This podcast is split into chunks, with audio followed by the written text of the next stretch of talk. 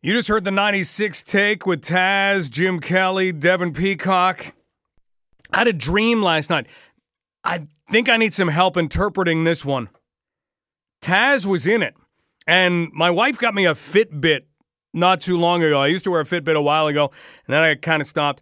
And she got me a new one because I kept taking my blood pressure at home. And she said, "No, no, no. This this has to stop. You're becoming neurotic about this. Here, this will tell you what your pulse is, and hopefully that will get your mind off things." You have to know me. I can I can go a little overboard sometimes on a few things, especially health related. So your Fitbit actually catalogs your sleep. I don't know if you've seen it. I don't know how accurate it is, but it'll break your night down into light sleep, REM sleep, and deep sleep. And of course, the REM sleep is where you're dreaming. I can actually look back, and there's this big, long chunk. I'm talking like 25 minutes when I was in REM sleep last night, and the Fitbit kind of charts that out. 25 minutes. That was the dream. The time corresponds perfectly because I know I woke up, I had to pee, I'm getting old. And so the dream was this I was in Taz's house, and he gave me a box, and it had an artificial Christmas tree in it.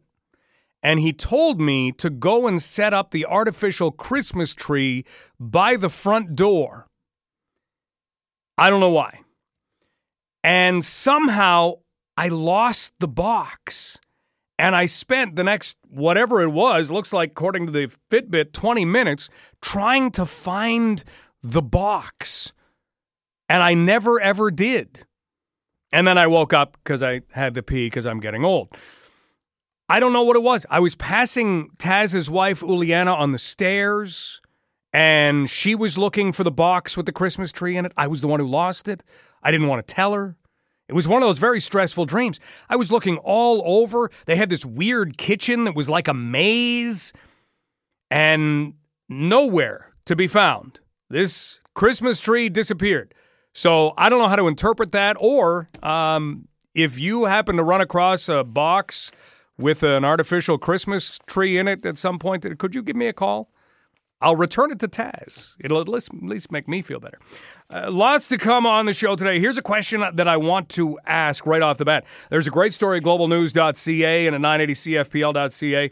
You can Google it right now, and it takes a look at the cost of Raptors tickets for the finals. You know that the Toronto Raptors are headed to the NBA Finals.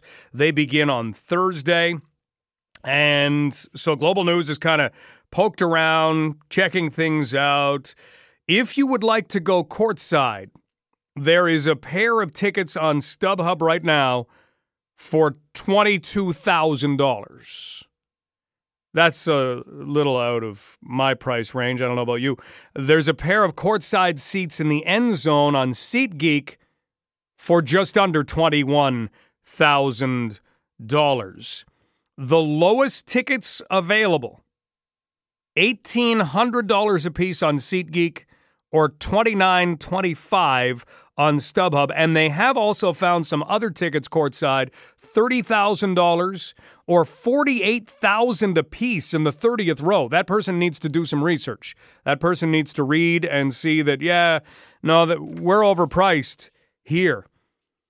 How much would you actually spend to go and see a finals game? I can't help but think this would be a complete disappointment. What are you getting out of it? Well, I was there. Okay. Did Joe Carter hit the World Series winning home run? No. It was like game one or game two. Okay. So what happened? Oh, they won. Or, ah, they lost. It's kind of a bummer. And then we left. You paid $30,000 to go, huh? Well, yeah, it was okay. I guess it was neat being there. You'd have to have a lot of money for that. But let's scale it back down. Forget the people who would be able to shell out $30,000 because those are also the people who can shell out $30,000 for a lot of other things. What about like 1800 bucks? What about 29.25 for a pair of tickets? 29.25, $2,925. Could you spend that? Like what if it wound up being 29.25 each? That's a vacation for a week in a nice place for two people in a really nice place. That's a vacation for a family of four in a nice place. Have you ever spent big time cash and gone to a game? Because if you have, I'd love to know. I'd love to know how you feel about that right now, because I can't, for the life of me, think that this would be worth it. I can't. What are you going to do? Well, I have this picture. You want to see it? I took it from my seat at game one where they lost, and eh, that was kind of a bummer. 519 643 2222. You can email Mike at 980cfpl.ca or you can tweet me at Stubbs980. I'd just love to know throughout the course of the show if anyone has done that or how much you would be willing to pay. How big, how important is this? How vital would this be to actually get there? Uh, Shane says, What will the price of tickets be if it gets to a game seven? Uh, more. That's all I know. A whole lot more. And Jude actually has an explanation for that dream I was talking about. We'll get to that in just a moment. First, let's say hi to Marilyn. Marilyn, how are you doing? Well, not too bad, thank you. I've got a friend here, a young man watching my windows.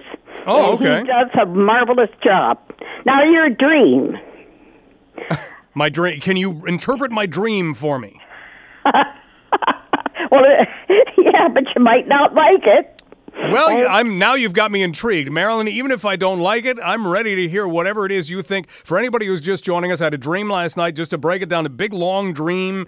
I don't know, 20 minutes. My Fitbit says where right. I was at Taz's house and he gave me an artificial Christmas tree and told me to set it up by the door, and I lost the tree. Marilyn, what what does that mean? Well, it, the tree is a dog. okay, the the tree is a dog. All right, I'm I'm with you so far. And uh, um, the box is your wife. Okay. And you've given your wife a dog for Christmas. Ah. Okay, I thought you were going to tell me I'd lost my wife for a second. Oh, she's no, okay, no, no, right? No, oh no, she's Okay. thr- she's thrilled to pieces. Okay. I'm just teasing, dear. I know how much you you love dogs, and I wouldn't I wouldn't hurt your feelings or anything if I was given a million dollars. Well, I appreciate that, Marilyn, and I I can understand. I, that's that's a good explanation of the dream. Maybe it is the stress over not Well- giving my family a dog all these years. I've lost that opportunity to give them a dog. Well, that's it too. And don't be stressed out, uh, Mike. You just go to bed and go to sleep. Have like me.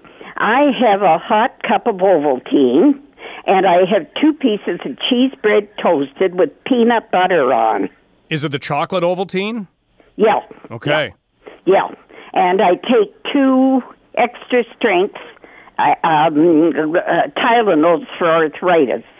And you And sleep deeply and everything's good. Oh, I've I had some dreams. I really had a dream last night. Did it involve an artificial Christmas tree in any way? Oh no, no, Okay. it's in a Catholic church, and it was absolutely packed. And I was there for some celebration, and I had invited some of my family.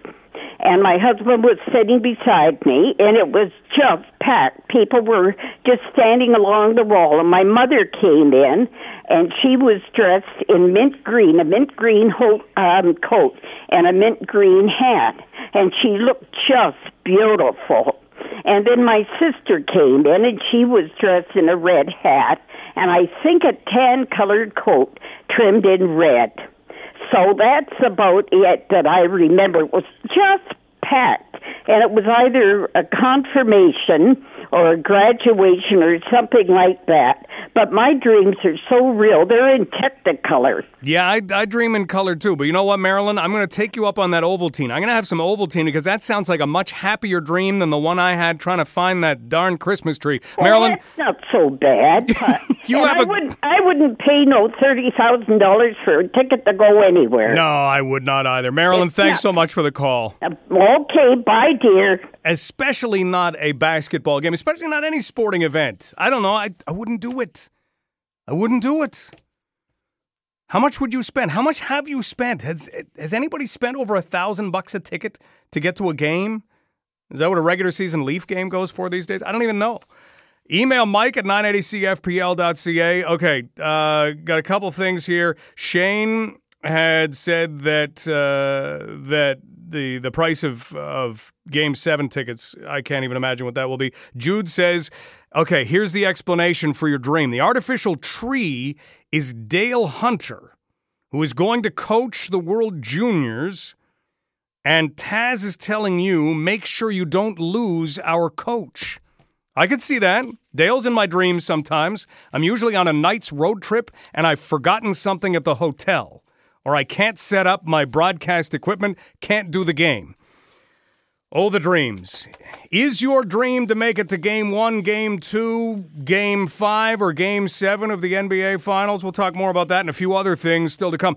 On the show today, Steve Plunkett is going to join us. The end of the Fleetwood Country Cruise In has been unveiled. But you know what I think this gives us an opportunity to do? Not to talk about a sad ending, but to talk about what this event has done. And I don't think we take enough time to appreciate the Plunkett family and some of the colleagues of Steve Plunkett's dad and some of the things that they did, not just to our city, not just to our province, not just for our country, for our world.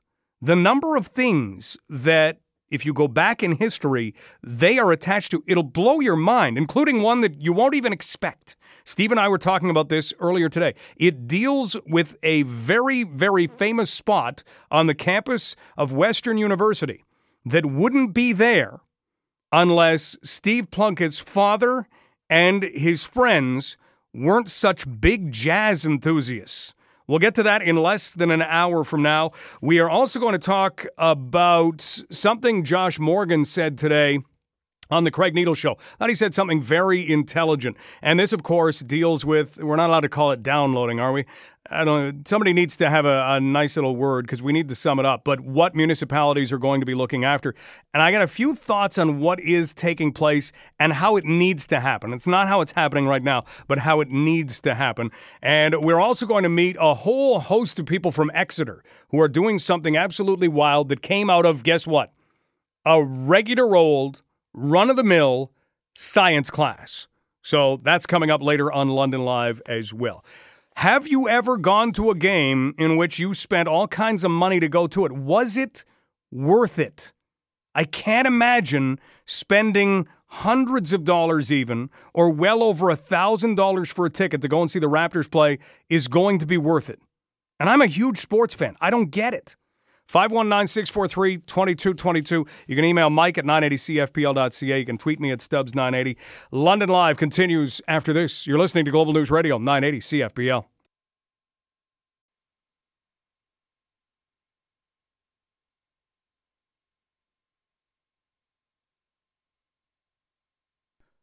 Off to the phones we go with Richard. Richard, I haven't had a chance to ask you when we had Andrew Scheer on last week. Uh, you had said you didn't know anything about him. Do you feel you know any more about him now? Well, I I know a little more about him now, but not a whole heck of a lot more. And now that you brought that up, Mike, you know something, right? Your second love is sports next to your family. But I'm going to say one thing. You did one heck of a good job interviewing Andrew Scheer. Hey, well, thank you. And you know what? I've got to extend some credit as well to Devin Peacock because we went over topics and things like that. So this is a real team effort here at 980 CFPL. So. But one thing Andrew Scheer has to do over the next five months, he's got to get himself out there and he's got to make himself um, more known to Canadians across this country. But anyways, having said that, we were talking right about spending massive amounts of money on uh, sporting tickets. Well, the highest I've ever gone for a set of tickets myself, Mike, and it wasn't a sporting event; it was a musical event. And the gentleman's hat name happened to be Stompin' Tom Connors. He came to the Saskatchewan Center of the Arts back in 1997, and my wife really wanted to see Stompin' Tom because he's a great Canadian. Anyways, we spent three hundred dollars each on our tickets, and I would have Mike gone as high as five hundred dollars right each, right, when it came to Stompin' Tom. But other than that, right, uh, Mike, I would never ever dream, even if I had the money to spend, you know, thousands of dollars, right, on a ticket for anyone.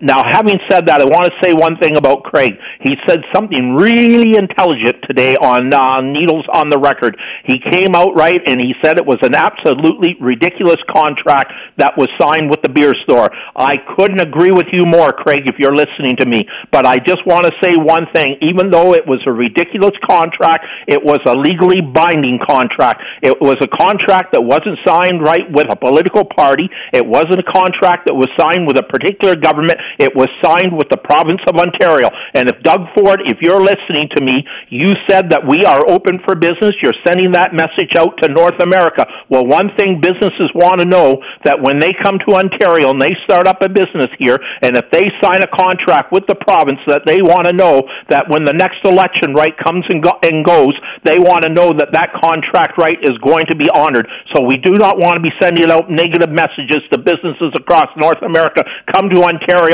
and when the next government comes to power, if they don't like the contract right that we uh, signed with you, we're just going to automatically cancel it. No, we should honor this ridiculous contract right for the next six years, and then after that, right, no more. But having said that, Mike, you know what I would like to see in this province? Instead of corner stores getting um, uh, beer in them, I would like to see off sales in beverage rooms. Manitoba and Saskatchewan have been doing that for decades, and I believe, right, that that would be a much more safer way. They're already set up for it there. They have the coolers and everything. The beer is already there. Just allow people, right, to take a couple of 12 packs with them when they're going home. What do you think, Mike? What's your opinion? Do you think that would be safer than having it in corner stores? Well, I'm I'm with you, Richard. I lived in Alberta for a couple of years, Yeah. and they have a very different way of doing things. The Alberta CBO, the the uh, what used to be the uh, the retailer or, or the organization that uh, the arm of the government that ran it was long gone by the time I got there. And I've often said that's probably the way to go, or a hybrid, something of a hybrid in order to look after our beer and spirit sales, simply because I don't like the kinds of contracts that you and Craig are, are talking about. And I also don't like the idea that when you break down the numbers from the LCBO, it brings in all kinds of money, billions of dollars. But the actual amount of money that actually gets to the government and then is redispersed, it doesn't make sense. It looks like bad business. That's right. But you know, right on one note, though, my wife's family did say to me on the phone, and they've lived in Alberta all their lives. They said when King Ralph back in 1993, when he privatized it right in Alberta, even he stopped short of allowing it in corner stores. Was that correct? It's a tough call. It's a it is a really tough call. Making it as accessible as the corner stores. You know, I, I think it's coming. I don't think we're going to stop it because I think our American neighbors have been doing it for so long, and around here especially, you get used to seeing that and thinking, well, well, why don't we have that aisle in our grocery Well, store? Well, if- why don't we have it? If that's the case, right, we have to change with the times. Then why can't we allow beverage rooms in the province of Ontario to have off sales? Well, then I think that's part of it. I think you have to include that under the whole umbrella. In Alberta, you can do that. At the end of the night, if you want to buy a 2 4 and leave, Yes. you can do it. They call it a flat. You can uh, take it home. That that I do know, but I always was told right that Alberta they stopped short when it came to allowing corner stores. Mm-hmm. But anyways, like you say, Mike, it's eventually going to come. But like I said, if we're going to open it up, then we have to completely open it up. But like you said there, Craig, I agree with you. Right when you said it was a ridiculous contract, but at the same time, we have to honor those contracts. You have a good day, Mike. Sends the right message. Richard, thanks so much for the call. We'll be talking more about the Doug Ford government in just about 15 minutes from now because I want to go back to something that was actually said on the Craig Needles show by Josh Morgan. And I want to go back to kind of the, the picture he painted in all of this and how we go about making things work in the province of Ontario.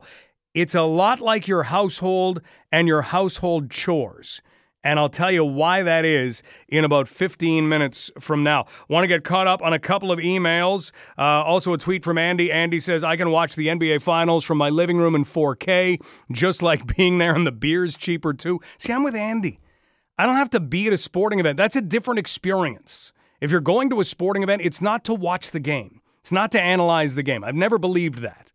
It is to go through the whole experience of being outside and inside and and being with the fans and cheering and making noise and if you want painting your head, all that stuff. Uh, Derek did maybe outline something that would make spending a lot of money make sense, especially in hindsight. Hindsight, uh, Derek says, "My dad spent I don't know how much money on tickets that wound up getting us." To game six of the World Series in 1993. I was there when Joe Carter hit that World Series winning home run. Now that my dad is gone, I don't know how much he spent, but I'd pay him back double just for the time that we had and just for the feeling of being there with him. Derek, that sums it up. All right. There's a time when, yeah, it doesn't matter in hindsight, but shelling out 1800 bucks a pop or more, courtside 30,000, forget it. If you're spending 30,000 to go courtside, you have it. But if you're saying, you know, we won't do a vacation this year, instead we'll go to game 1 of the Raptors and the Warriors in the finals. That's what we'll do. I don't know if you're going to feel like you got your money's worth at the end of it. That would be be the equivalent of going somewhere for a vacation, an all inclusive that had terrible food, no activities, and the place was empty and it rained every day. I that's that's what I think you're you're risking in all of it. Email Mike at 980CFPL.ca. We'll take a break. News is next. This is Global News Radio, 980 CFPL. Still to come, we'll find out some secrets of Alumni Hall, not intentionally, but there are things about Alumni Hall that you may not know, like how it even got there, why it's even there. Well, Western put it there. Not quite. Not quite. There's a better backstory to it than that. That's coming up in about a half hour from now on London Live. As we talk with Steve Plunkett, you've probably heard that this is going to be the last year of the Fleetwood Country Cruise In. It's coming up. I think they have their yellow ribbons tied around for Tony Orlando. Do you have to do that to make Tony Orlando come and perform? I wonder. Like if you don't tie a yellow ribbon around something, is is he just likely to get on the bus and forget about us and head off in another direction? I don't know. I don't I don't know Tony at all. So what we have this year is the 15th and final installment of the Fleetwood Country Cruise In. That has become known. So we'll talk with Steve Plunkett about that. We have a number of other things. I want to get into something that Josh Morgan said. And I want to get into how it impacts the city and the province and who is handling responsibilities to look after everything if you look at the way the government works, if you can make it function like a good family, then you've got something that has the potential for great success. And I'll outline how it is that we all have to look at our chores around the house and performing those chores around the house in order to make things work. And if the government would adopt that at both the municipal level and the provincial level, I think we'd be in good shape. We'll touch on that next as London Live continues. This is Global News Radio, 980 CFPL. Just got an email from James. One of the things we talked about off the start of the show was the cost of Raptors tickets. If you go to 980CFPL.ca or globalnews.ca, they've outlined some of the prices they've found online. And even for two run of the mill seats, 1800 2900 sports, it's too expensive. It really is. I don't get how people keep spending what they do. I don't get how the salaries are what they are. James has has sent an email and he basically I'll paraphrase a little bit, but he talks about sports being insanely priced and it is. And I keep waiting for the tipping point.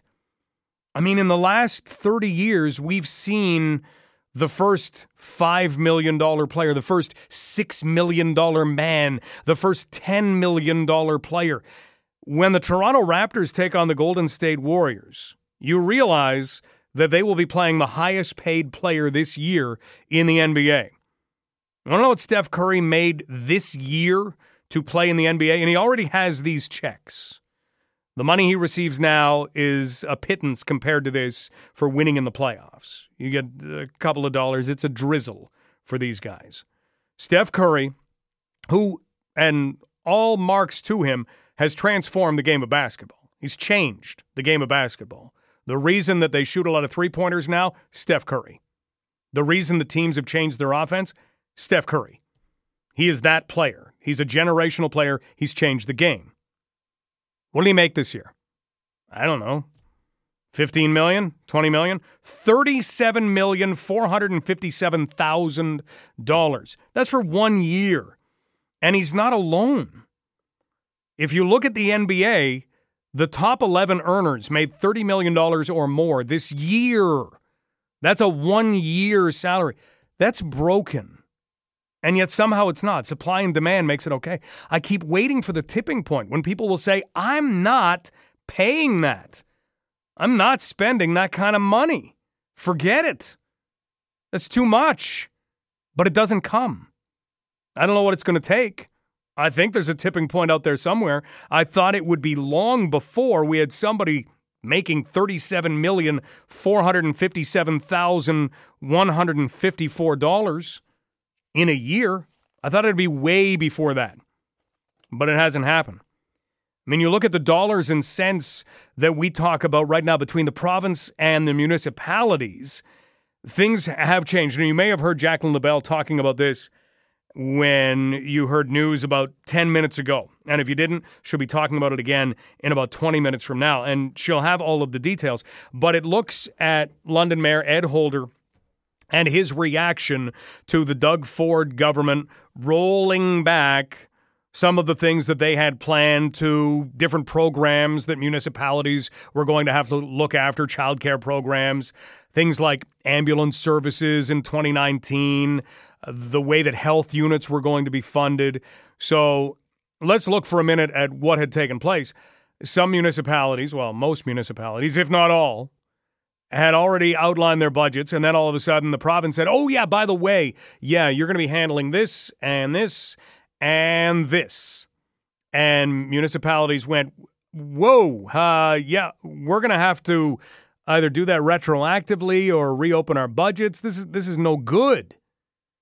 And now the Doug Ford government has rolled back. So I guess we give them a pat on the back, but why didn't why didn't they see this the way it was going to play out? Why didn't somebody make a phone call, say, hey, you know, if we did this, would you be able to handle that? Immediately, municipalities would have said, no, no way. We can't handle that. Are you kidding? We have our budgets in place. Now, the reason nobody's really tap dancing in all of this is because this is just putting this off. Because this offloading, downloading, regifting, I don't know what to call it, it's coming. And we even have heard that we're going to see what? $6 million more in provincial changes coming to municipal coffers. And I thought Josh Morgan made a really, he said some very intelligent things today, but he made a really good point today talking on the Craig Needles show with Craig Needles about what is taking place here. Let me take you back to one of the things that Josh Morgan said. I can't tell you what all the other municipalities are thinking, but uh, w- what I can say from my perspective is it's not really saving money for the province when you make changes that municipalities simply pay for. Uh, that's just shifting uh, shifting the burden from uh, from income tax and, and sales tax onto property tax. And there's really only one taxpayer at the end of the day. You and I are still going to pay that. We're just going to pay it on a different line on our tax bill. It's going to be on our property taxes. So if the province is truly interested in finding efficiencies um, uh, in the provincial budget, as well as assisting municipalities like London in finding further efficiencies, because we've been doing this since 2015 with an aggressive service review process, and I'm certainly still committed to finding as many more as we possibly can. If that's the goal, then really we have to find ways to achieve that goal that simply isn't passing the cost from one level of government to the other um, and still hitting the taxpayer in the same way. So that is Josh Morgan, London City Councilor from this morning on the Craig Needles Show. Here's how I have to look at this. Because if we can take this into our own lives and shape it, here's how I see it. If you're looking at the responsibility of handling certain costs, it's no different than in your own house if you have a family or have had a family in the past sharing the chores. It's no different. Looking after the cost of ambulance services, to a municipality, to a province, that's that's a chore. That's a thing that has to be done. We need this. Looking after funding public health care, that's something we need. That needs to be done. Who's going to handle it? When a house is working the best that it can possibly be, when a family is working in the best way it possibly can, what's happening? Those chores are being done, whether it is the vacuuming, whether it is the laundry, whether it is the you name it, taking out the trash. All of those things are being done. And when a family is working as well as it can possibly be, nobody is taking credit for things. Nobody is keeping a tally on, well, you know, last three times I've taken out the trash and you've only taken it out one time in the last month. That's bad. If you ever get into a situation like that, you got to step back and say, okay, why is it why is it I'm feeling that way? Why is it that I'm all of a sudden doing a tally chart that I have vacuumed four times and everybody in the house as a collective has vacuumed twice? Why am I doing that? Because that's not healthy. The best family, the best household will do those chores and not either take credit or point fingers. That's what needs to happen. And I'm worried in this case that ultimately the provincial government is doing this. Now, they're doing it to save money, yes, but they're doing it to say, look what we did. We have cut ultimately our, whether it's workload or payload in this case, down to this much. Look what we've done for the province of Ontario. And what Josh Morgan was pointing out was no, no, no, no, no. No, that's not what this is. In his words, the taxpayer is still responsible for this. You're just shifting, okay, that's coming off property tax now because municipalities don't have a lot of leeway when it comes to making money. What can they do to generate revenue? They can increase property taxes. They can force you to pay more for services. They can cut back on services. Other than that, that's about it. That's all they have. They can't just all of a sudden plant a money tree. We've got a lot of great metal trees around London. None of them have money falling off them. But if you look at it from a household standpoint, I don't want to see what the Ford government is doing if, in fact, they're doing it just to say, dun, da, da, da, see what we've done? We have reduced the deficit, we've reduced the debt, we have reduced the amount of money that we have had to pay out. Yeah, but it's just been offloaded. You haven't changed anything, you haven't improved anything. You're just pointing fingers and taking credit for doing the vacuuming and for taking out the trash. That's not the way that a household should work. That's not the way that a province should work. Why aren't you getting together and having conversations with municipalities and looking at ways to make things better, to whether it's streamline things. I mean, there doesn't seem to be a lot of conversation happening here. And that's my big concern. I've said all the way along, I don't have a problem with the Doug Ford government yet. I don't have a problem with what they're doing because it's wait and see. We don't know. But the more that I look at things, you know, why are we not looking at the backpedaling on this of the Doug Ford government saying, yeah, municipalities, you're going to have to look after ambulance costs and public health care. And oh, you've already set your budgets? Oh, geez. Didn't realize that because we didn't reach out and talk. So we didn't have our communication. So let's backpedal then, and we'll just do it at a later time when you're more ready to do this. You know, it's like the parent that says to the kid, Here, you do this. Why? Because I said so. That's bad parenting. It should never be because I said so. That's a power trip. That's not going to get anything done. That's not teaching someone anything. And I'm getting the feeling this is a cuz I said so moment. And I don't like it. Concerns me. I don't like this backpedaling. It's why nobody is cheering for this right now.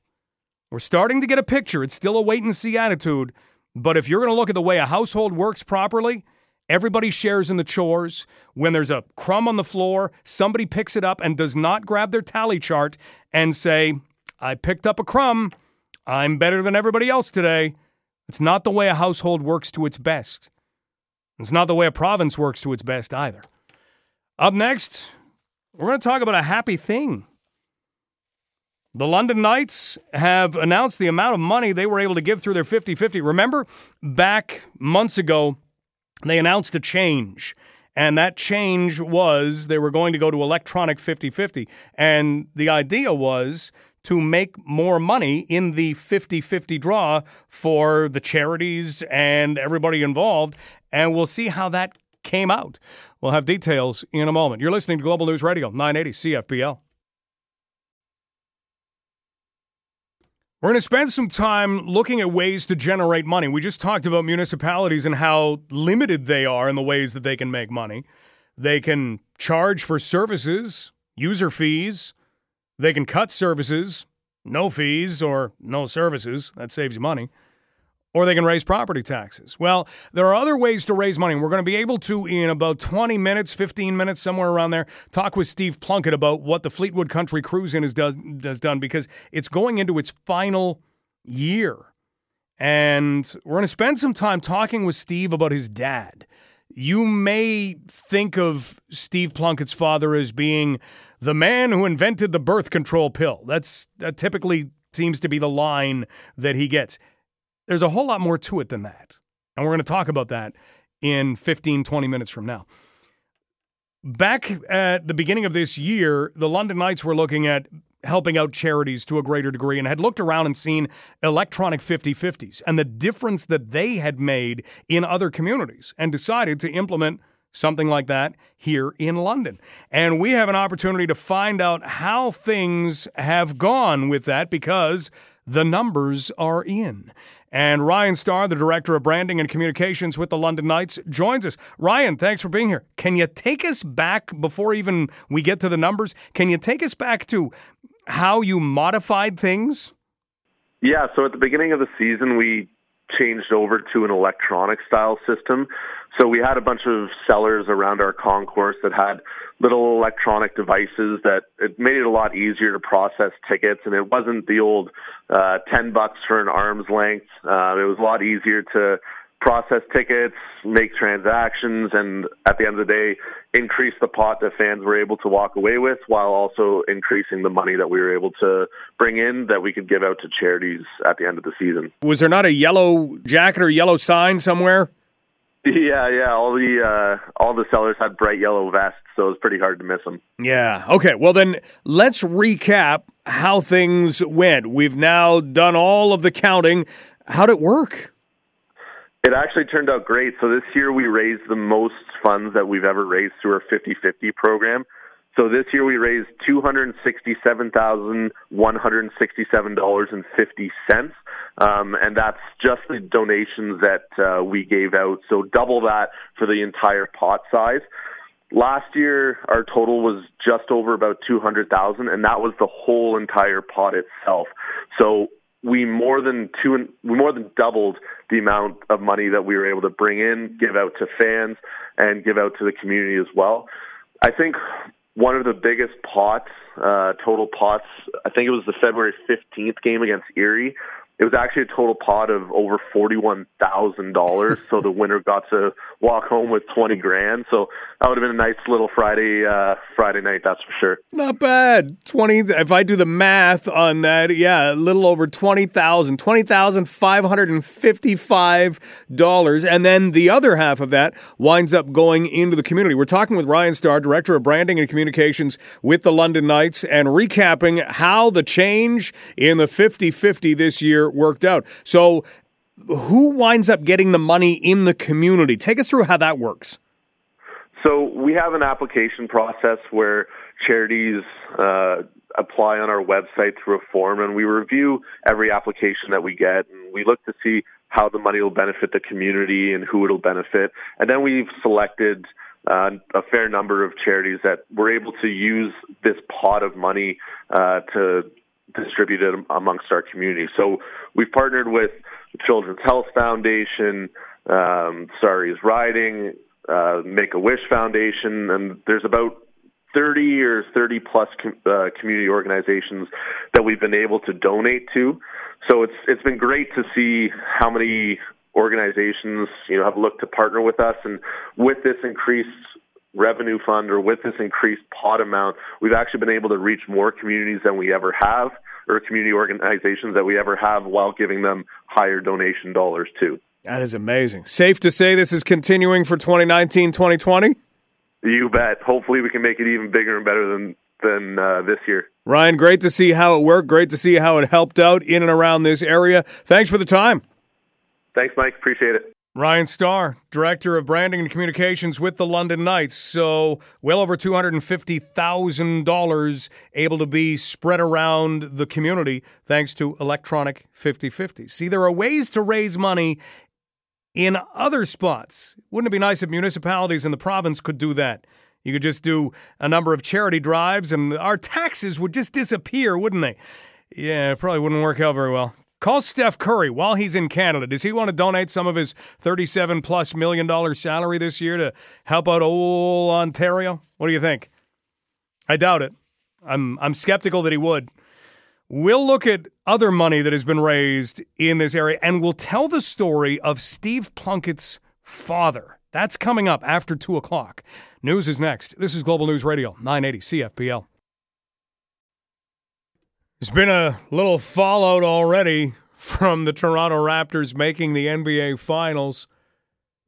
The fallout is a concert that was due to take place tomorrow night. 21 Pilots was going to actually play at Scotiabank Place, and because of the needs for the league and the load in and the setup of all of the stuff that they need for the NBA Finals, that concert's not going to happen anymore. So nobody looked. It's a, it's hard though. I mean, how are you going to look ahead and say, yeah, you know, the the Raptors could make it, and then once the NBA comes in and says, okay, we're going to need this night and this night and then this one and this one. This is kind of that aftermath. So if you do have tickets to go and see 21 Pilots, uh, you can get refunds, or you can get a code for a chance to, I guess, get a credit and purchase tickets to something else at some point. But the show itself is gone. You heard just moments ago about Mark Zuckerberg and Sheryl Sandberg and the fact that they will be summoned to appear before a federal committee when they come to Canada the next time. I don't know if they come to Canada a whole lot. Uh, there was a subpoena order they were supposed to come before the International Grand Committee on Big Data, Privacy, and Democracy, and they didn't show up. So MPs just today in the House of Commons decided that they would hold a vote. And that vote came out with an order to appear without a time limit and direct the chair of the committee to reconvene the members even if the chamber is not sitting. So the next time somebody notices, hey, did you see Mark Zuckerberg is going to be speaking at a conference in Fort Saskatchewan? He's going to actually have to come and speak to the House of Commons. Can they forcibly go get him? What is this actually doing? This this looks like a power stunt here. I am not a fan of this.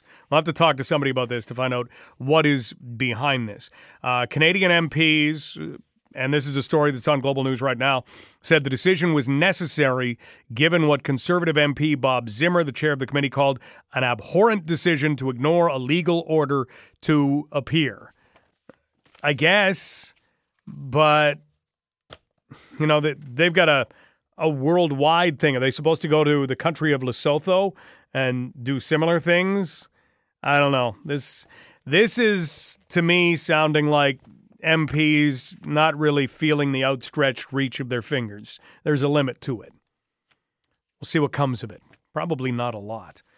We have had something in our midst for a long time now and it has been incredibly successful. It has grown from something fairly small into something absolutely massive. It is the Fleetwood Country Cruise In. We talked for a couple a couple of weeks ago about the fact that it was coming. We looked at some of the acts that have been there, some of the acts that will be there. Now we get word that this is it. Year 15 will be the final year of the Fleetwood Country cruise in. But we have an opportunity to talk about that and maybe maybe paint a better picture of the Plunkett Foundation and the Plunkett family than we might all realize. Because when you hear about the Plunkett family, you hear about Steve Plunkett's father, who was, and this is this is just kind of stating how everybody reads it. He was the inventor of the birth control pill. Mm, yeah, kind of, but that the story that's that's not all of the story. That's that's not a really fair representation. And we'll get to that in just a minute. But let's deal with what we have at hand right now locally. That is heading into the final Fleetwood Country Cruise In on the Plunkett Estate. It's been going for 15 years, and joining us right now is Steve Plunkett himself. Steve, it is great to have you back on London Live. How are things? Things are busy. Uh, the uh, tent is going up as I speak. The stage is arriving in an hour. The uh, generators are here. Uh, the snow fence is uh, they're putting that up right now. The uh, uh, I've done this so often that the bigger jobs that I do myself, I get them done uh, way in advance. So there's less stress the week of the event. So we're getting there. Good. Tony Orlando is coming, and you mentioned last time we talked, you're tying yellow ribbons around trees. Is that the last part of setting up, or or has that already been done? Oh, uh, we did that days ago.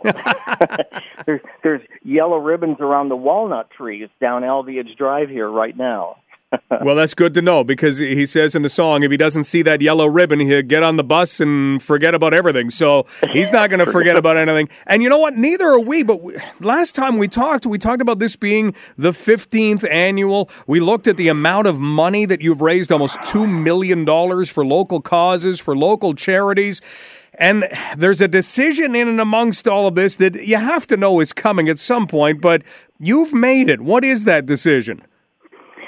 Uh, sadly, this is going to be the last one. I'm going to throw in the towel. It, uh, uh, it, as fun as it is, and the the number of friends that I've made in the U.S., who, the Americans who come up here, and the Canadians all across, you know, uh, uh, Ontario, Quebec, and the, the western provinces, and so on, and it's it's sad, but uh, and the music celebrities. I mean, Bo Hopkins called me yesterday to say hi, and uh, and the, the, daytime celebrities they've all become uh, many of them have become friends and stayed in touch and so on. And but it's exhausting. It's two months uh full time putting it together uh both office and physically. And um uh, we have a house in Kincardine we can't get to until after June. I um and uh it, it's it's and a lot of money. A lot of dough goes out uh to putting it together. And I've done it for 15 years, and uh, it's uh, time to. I haven't waxed a car in 20 years. so I'm going to wax a car. Good. Well, we'll talk more about that in just a moment. We're talking with Steve Plunkett, who is getting ready for the Fleetwood Country Cruise In. It is the 15th that has been done. Steve, as he just said, has made the decision that this will be the final one how do you make that decision? Does it come at night? Does it does it come does it come organically at some point? Just hey, this this is going to be it. Take us through the process. You know, it wasn't overnight. It's been five years uh, considering it, and uh, and uh, it just and then I put it off, and then I do it again, and then and then my weakness is I I I get some people saying how much they've enjoyed it and uh and then and and that sort of thing. And and then that encourages me to continue on and and uh do it again. But uh it has been a kind of a 5 year process. And and I think uh I think it's time to let it go. When you go back to originally coming up with this idea, you've talked about this before. It began as a a much smaller event. the fact that it's grown as as big as it has, what's it been like to watch that? Uh, it's been fun, actually. It's um, uh, it's known all over North America. Been on uh, numerous TV shows and endless YouTube videos. Uh, started with a 60 car get together and two cases of Coke with uh, HASC, a, a car club here in Canada, uh, Historical Auto Society of Canada, and I that was a lot of fun and and then we went. Uh, uh, I think I skipped a year, and then I uh, had another put some word the word out, and uh, the next uh, get together was 400 cars. And then uh, I thought, well, you know, this is going well. We should just do a bit of advertising. And and um, uh, the, the third show was unbelievable. We ended up, uh, I believe, holding the largest single uh, uh, uh, traffic jam in the city's history. So that's when we went to the uh, charity-driven uh, external parking lot. Steve, we mentioned the almost two million million dollars raised. Some of that, I think, we've got to pay some attention to right now. Your family has such a, a great history in in medicine and in medical research. The amount of money that you've been able to donate to the London Health Sciences Foundation I'm just kind of ballparking here, but over six hundred thousand dollars. What's it been like to to see the money go to the places it has? Well, the Plunkett Foundation is over five million to to everything from London Regional Cancer Center and Ivey Eye Institute and uh, Schulich uh, School of Medicine and um, dentistry and uh, UH and um, uh, oh, uh, all kinds. of IV. Uh, I mentioned that um, um, Lawson uh, Health and so on. And then the the car show is uh, just under two million. Uh, my estimation uh, for uh, the end of this coming weekend. So it's been very gratifying. It's it's like continuing my dad's work, but in all areas of medicine, basically. And uh, so that's been very gratifying to see see a lot of fundraising going on for local charities. What was it like growing up in your household with your dad doing the research that he was doing? He worked seven days a week. He took Christmas Day off. He had a private practice at uh, UH. Uh, he he was the he was the guy who brought uh, in vitro fertilization to Canada. Uh, in the early days of that technology, his department at UH uh, had more successes than any other department in North America. And uh, he also co-invented probably the world's most prescribed hormone replacement therapy. Co-invented that as well. Uh, it was years ago. It was called Prempro, Premarin and progesterone, the, the right combination of that. And uh, and uh, and uh, he was instrumental. He was uh, uh, amongst the group of doctors that um, basically researched the formula for the birth control pill as well. So so London is a hotbed with with with so much great medical talent and uh, we don't uh, we don't uh, toot our own horns uh, about that. But uh, there's so much innovation that has come come through here in London, and uh, my dad was part of that. It was a that was an era of uh, those pioneering doctors, you know, from the old school doctors. They were just uh, incredible. I didn't even know this. You know my dad was one of the four doctors that is responsible for Alumni Hall being built? I, had no didn't idea. know this until I didn't know this until about eight years ago. They were uh, my dad and um, Dr. Walters and Stu Lott, and these are all old doctor names. You know, they were um, they were all jazz. They were all jazz enthusiasts, and uh, they approached Western uh, um, executives and uh, thought, you know, we should have a jazz festival at Western because my dad, these guys all went to Western in med school. Anyway, they um, they uh, got approval and they ended up having jazz festivals with the Cleveland Philharmonic Orchestra in the old Thames Hall at uh, Western, and um, uh, and then it was it was they they outgrew the Thames Hall in no time. And to make a long story short, they approached Western, and then and then Western approached um, the province of Ontario, and um, and uh, they ended up building um, the uh, the Alumni Hall, and that was that was how Alumni Hall formulated. These four doctors who were jazz lovers starting a jazz festival at Western.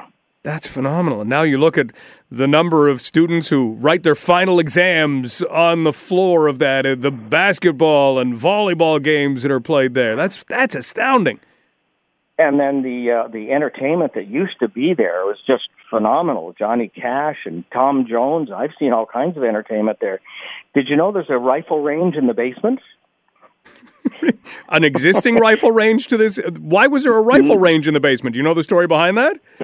No, it was. It's in the plans. It's in uh, the, they they actually had a rifle range in the basement. I'm I'm sure they don't use it for that today, but uh, in the beginning, it was an actual rifle range.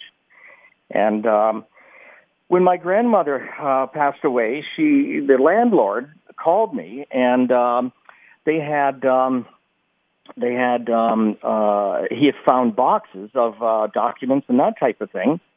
And uh, anyway, one of the items was a pure white, perfect brochure on the grand opening of Alumni Hall. And uh, I, I, I read this, and I, I was so surprised to see my dad's name in this. I had no idea. And one of the things they talked about was the rifle range in the in the uh, brochure. That, Interesting. That is unbelievable. Steve, uh, we want to thank you for all that you have done with the Fleetwood Country Cruise In. There is another one all set to go, and the amount of money that you've been able to raise, the people from the Boys and Girls Clubs to all of the other charities and foundations that you've been able to help out, all the people you've been able to help out, it's it's been really great. So thanks so much for, for doing what you've done, and thanks so much for talking with us about it. Thank you for the support. That's great. Steve Plunkett. Wow. Who know? Can we get into the basement? Can we get a tour? I don't think it's something that Western University and Alumni Hall probably talks about much, but yeah, an old rifle range in the basement of Alumni Hall, and that that was put in place for jazz. Think about that. That's a big spot for jazz. I mean, jazz doesn't have the popularity that it used to. If you look at the Plunkett Foundation, it was set up going back over 20 years now, and it was to honor Steve's father, Earl, and Steve's mother, Corrine. And Steve touched on a couple of things that his father was involved in, but he was part of the World Health Organization. He was an, an advisor there, and he was part of the people who helped to create what, as Steve suggested, is the, the, most common form of birth control pill now. But looking at fertility research and infertility clinics, there is so much that came out of that time in London, Ontario. I mean, we hear about fertility clinics all the time now, and they've helped a lot of people who didn't think that they were going to have babies to have babies. A lot of what led to that came from here in London, came from Earl Plunkett, came from Earl Plunkett's associates. It's pretty amazing. I mean, we uh, we almost could we put together a virtual museum at the end of this? I think that's what we need. I think museums need to go way more virtual than they have been. I'm not looking to open a museum, but we've got to round up a lot of the things that have been done. I know we we do have a, a medical museum, which you know I maybe this is why I need to go through it. Maybe that's exactly what I need to do. But there's got to be a way to trumpet this more than it gets trumpeted, don't you think? We'll take a break. This is London Live on Global News Radio, 980 CFPL.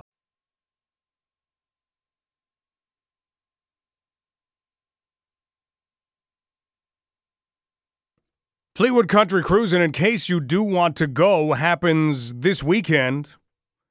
Starts on Friday at the Plunkett Estate. John, how are things with you this afternoon? Hey, great. How are you today? Not bad. Hey, really interesting uh, listening to that uh, last interview there. I do know Steve, and we went to the same high school together, so there has been a friendship there for quite a while. And I haven't missed one of the uh, the, the the events he's had over the years. But uh, speaking of the uh, the foundation that he uh, started in uh, honor of his father, um, in the last few years before my mother passed away, she was uh, frequenting the London Cancer, the regional cancer clinic there. And for older folks there, um, there's a type of lift that gets them onto the machine that can give them the radiation and all that there. And that was a very expensive machine, but uh, that car show put the money together to put that in there. You can go to many of the hospitals in town here, and if you look at the boards that uh, you know show the people that have donated funds for the different uh, wards and equipment in there, you'll see the Plunkett Foundation quite often on various uh, floors of the hospital. The other one, which I'm frequenting right now, I've got a little problem with uh, uh, one of my eyes, and they're trying to figure that out. So um, I'm at the Ivey Eye clinic, and either you know St. Joe's or UH Ivey Eye clinic, or down at the uh, the new I call it the new Vic you'll see on the walls there a whole lot of uh, thank yous and uh, funds that have been uh, bequeathed to uh, the Ivey Eye clinic because of this car show. It's really pumped a whole lot of money in there. Now, I just had uh, lunch with Steve a few days ago. We were talking about this, and I didn't know this. It, it came up in that interview there about how London is a hot spot for all this technology.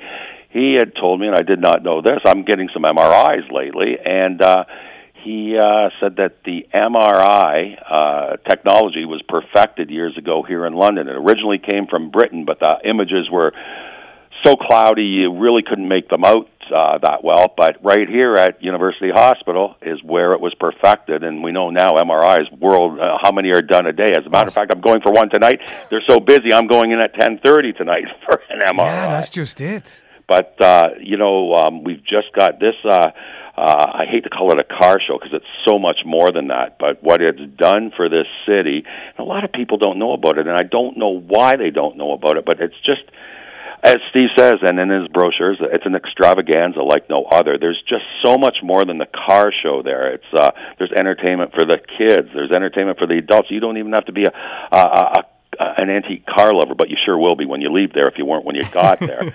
but uh, I think it's just incredible that, uh, uh, and I'm biased here because I know the man and I have for years, but that someone um, opens their place up not only for this weekend but for many other things uh, during the year that uh, go on there. One of the longest or the um, largest dog shows uh, is there. I believe it's in uh, in later in June or early July, but it's the biggest uh, outdoor dog show in Canada. It's just amazing what goes on out there, and. Uh, uh, it's just something a lot of people don't know about or they've heard about it, but they haven't gone out to check it out. So this being the last one, I hope I hope everyone goes out there that annually goes out there, but I hope a lot of people that have not gone out there go out this weekend just to see what was going on out there on the first weekend of June. This will be the last one, but just to see what is being going on out there. And all that money, it's $10 a head to get in there. It's next to nothing, and all that money is going to charities. Over the years,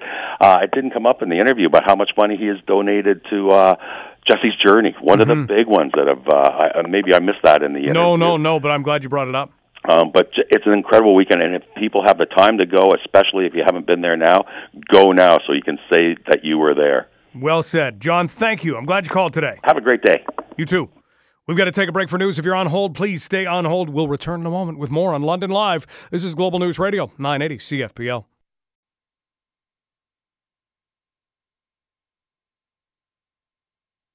I cannot wait until young people run our world. Said that a few times. Now, I don't want to hand the keys over to just anybody, but there are a lot of them that will do a better job than most of us are doing right now. We're going to meet some of them in about six and a half minutes from now. You can reach London Live anytime. You can email Mike at 980cfpl.ca. You can give us a call, 519 643 2222. You can Find me on Twitter at Stubbs980. Bob has used the phone. Bob, what's new with you? Hey, Mike. Well, I'm feeling pretty good about last night's hockey game, but I got to tell you, after uh, hearing Steve speak, that uh, announcing is the last, uh, you know, show that he's putting on. Boy, I got a little sad in there. I've, I've been attending that for 10 years. Have you ever been yourself? I have been one time, but I probably should have been more now that I'm realizing this is the last one. Yeah, it's it's an amazing show like it that. It is your previous caller covered a lot of uh, what I was going to say, but you know, I guess the consolation is he still has every Thursday night uh, from 5 p.m. till dusk. He has a, a show uh, going on. You know, you get about two to three hundred cars there every Thursday, so that uh, you know, at least something can you know salvage something out of this. But yeah, you know, they got the aquatic cards for the kids if you uh, want to bring your kids out there. But uh, I think it was a couple of years ago, the show. Uh, I remember he set a record. It was, I think, it was close to six thousand cars over the weekend that uh, that were, and he has an overflow field, and I think that that was just plumb full that year. It's just amazing, as you know. But for somebody who hasn't been there, and if you're any kind of a uh, a car buff or interested you know you've got to go because you will see, as you know, Mike, every car pretty much ever manufactured around pretty much around the world, really. Uh, and you, like you know what I like is uh, every year for years now, Gene Winfield, the car customizer out of California, shows up every year and he puts a clinic on on how to work metal. And this, I think this gentleman now is, I think he's over ninety, and it's just amazing to watch this guy still have the passion and the work that he can do old school. Uh, it, it's just amazing. Like these are the guys who started it all back then, right? The customizing of the cars that we all became familiar with, like even a lot of those uh, TV shows, like the Munsters and the Monkees and right. all that kind of thing, right? But uh, yeah, it's amazing, and I, I would suggest you know, just urge people to get out there uh, this weekend, especially the last show, for ten bucks. You won't regret it. There's food. There's uh, all kinds of uh, uh, uh, well, uh, people, you know, selling things at booths or what have you, vendors and that type of thing. So, how great is it that Steve calls it the largest traffic jam in southwestern Ontario? it, it is actually. You know, I know when I go, Mike. Uh, I get up. I'm there uh, down um, on Westhill Road in Elviage. And if you're not there by 5:30 in the morning, the lineup starts and it goes all the way back up to Oxford. And so that's if you want to get in there early and pick a good spot, maybe under a nice shady tree with your car, uh, you got to get there about uh, like I'd say latest at five thirty, six at the very latest. But even after that, like uh, it fills up so quick. And I know there's two entrances that you can get to. Um, uh, there's, uh, I guess, a north, uh, east, and the west entrance. So one off West, uh, uh, uh, what is it? Uh, West Elborn. Westhill, yeah. And then uh, there's one coming the other way from Komoka there's a sign he puts up as, a, as sort of the back way entrance, uh, and sometimes that's the better one. Not, not, a lot of people are aware of that, but I guess they are now. yeah, well, cherish it and enjoy yourself this weekend. I know you'll probably be headed there, Bob, and we'll see how your Bruins do tomorrow night. We're going to hear actually from former Bruin Jim Lorentz, who was part of the 1970 team that won the Stanley Cup tomorrow on the show before the game. So, Bob, we'll have that for you. He's a big Bruins fan. Bruins are up one game to none on the St. Louis Blues after a big comeback last night. If you're looking to cheer, you can either join Bob's bandwagon or you can't knock the London connections. You know the London connections to the St. Louis Blues. You have Londoner Mike Van Ryn, who's an assistant coach. You have former Knight Tim Taylor, who's the assistant GM. You have former Knights Robert Thomas, Patrick Maroon, and Michael Del Zotto, who are playing on the team as well. Pretty amazing. And right now, one game to none for the Boston Bruins. The Raptors begin on Thursday. If you've ever spent over a $1,000 a ticket and gone to a game, let me know. Let me know if it was worth it after the fact. I think we spelled it out when we were talking about this about an hour and a half ago when Derek finished it off talking about his dad spending, he didn't even know how much to get tickets to go and see the 1993 World Series Game 6 when Joe Carter hit the home run to win the World Series. And Derek pointed out that now that his dad is gone, didn't matter how much he spent. So maybe that's how you have to look at it. Up next, we're going to meet some of the brightest young minds going forward. Can't wait till they run our world. A science class has turned into something that just will not stop spreading. We'll talk with a science teacher and three students coming up next, and they are from South Huron District High School. This is Global News Radio, 980 CFPL.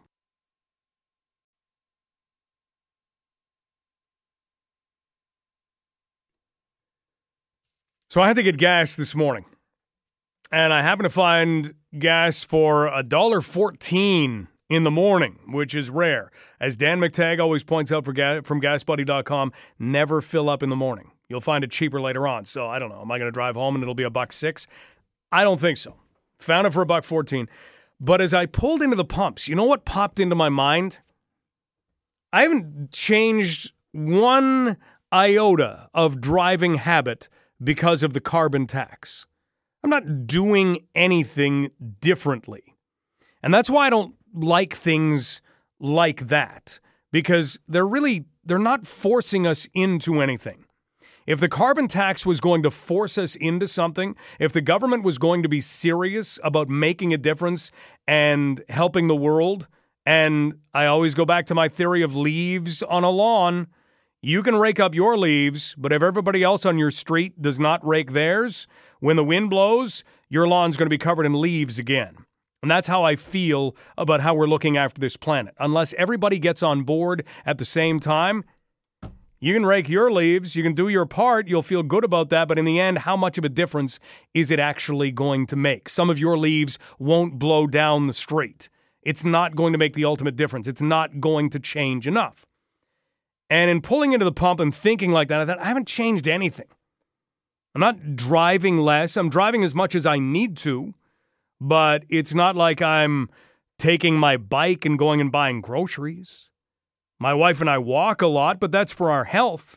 That has nothing to do with our carbon footprint. The thing that needs to change is the attitude.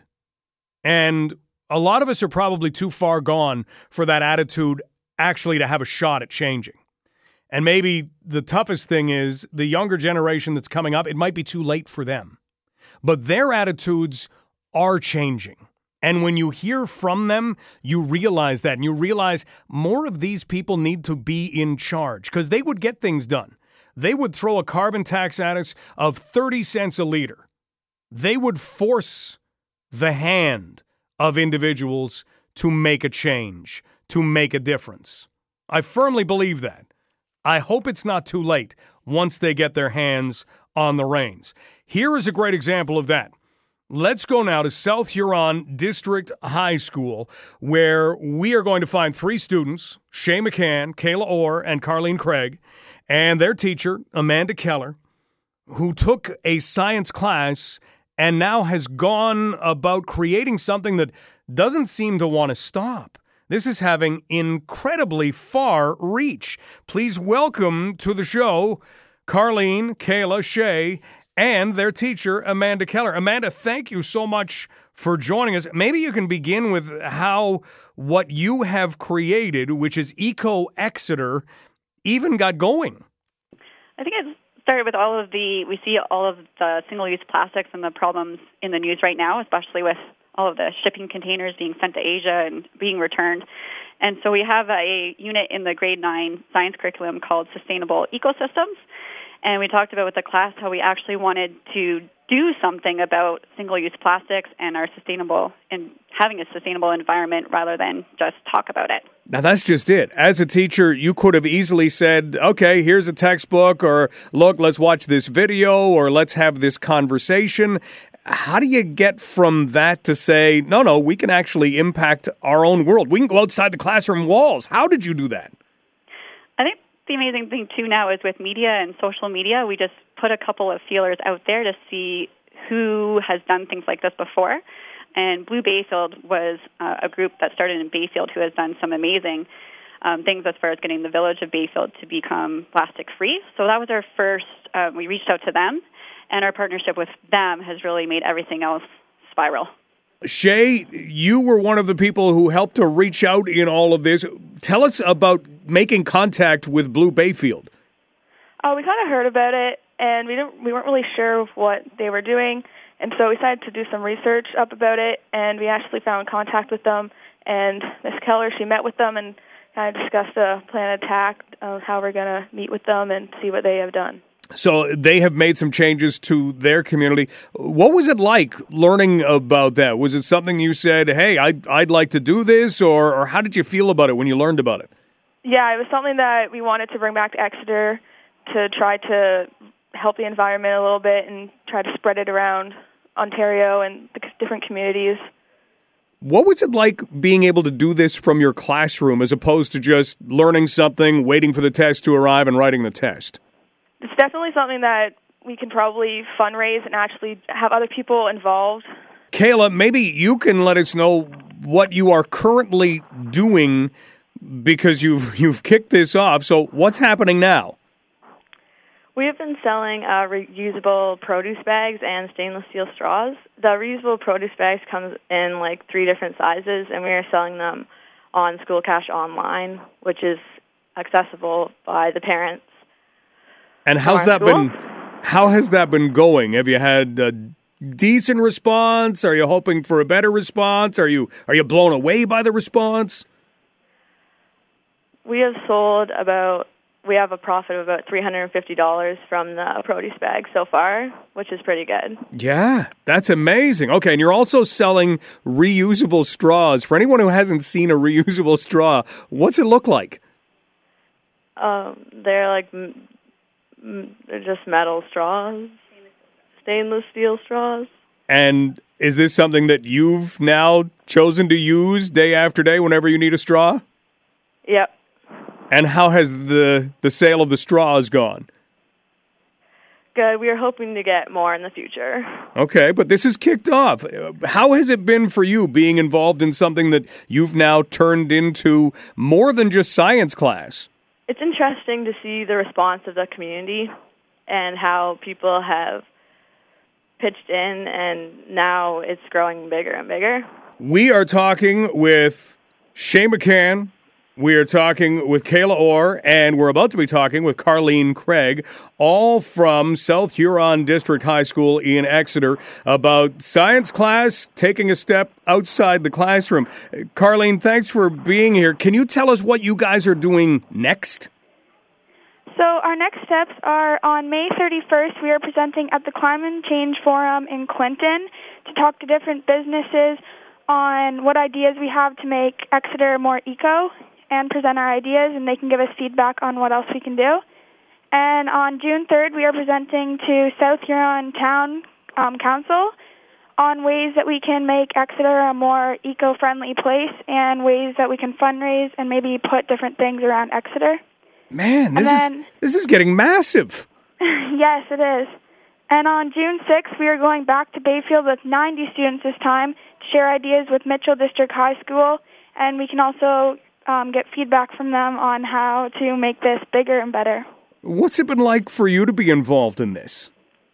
Um, it's been pretty great. Um, so I know that I'm making an impact on Exeter and making Exeter a better place and more eco-friendly. Man, this this is fantastic. Well, Carleen, congratulations. Thank you for this. Amanda, you have some phenomenal students. This thing has taken off. Did you envision that it could do what it's done, or or has this just been fun to watch? Um, it's been super fun to watch. I think some of the exciting things are we made a post on our initial, like our Facebook page that we created called Eco Exeter. And it was just a post of all of our students' pictures holding a saying about how we're not asking everyone to go completely waste free. We're just asking for millions of people to make small changes in order to make a difference. And that post has spread virally. So just on our page alone, it's up to 25,000 uh, views and I think 200 shares. And then other apps such as um, Random Acts of Green have also shared it. Um, the Zero Waste Chef has shared it. And then we also saw it posted on CBC Waves of Change. So that's been really exciting to see that the community is on board with this. I think everybody is ready to make some changes, and they just needed um, a group like this to say, let's, let's do it. What do you think your students are getting out of this?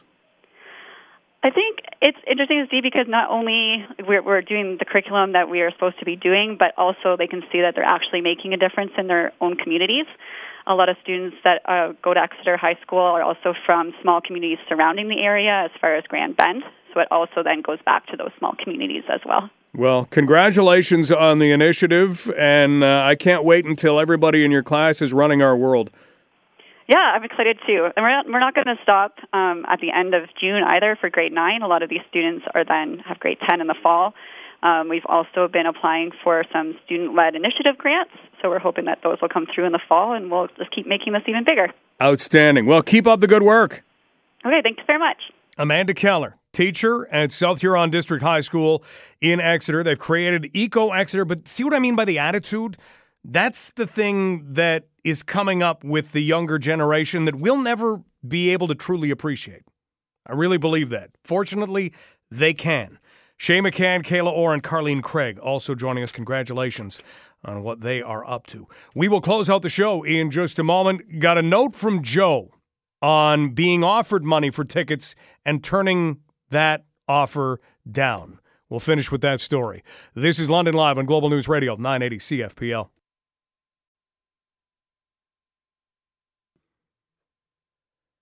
We started the show asking how much you would spend to go and see something like the NBA Finals featuring the Toronto Raptors.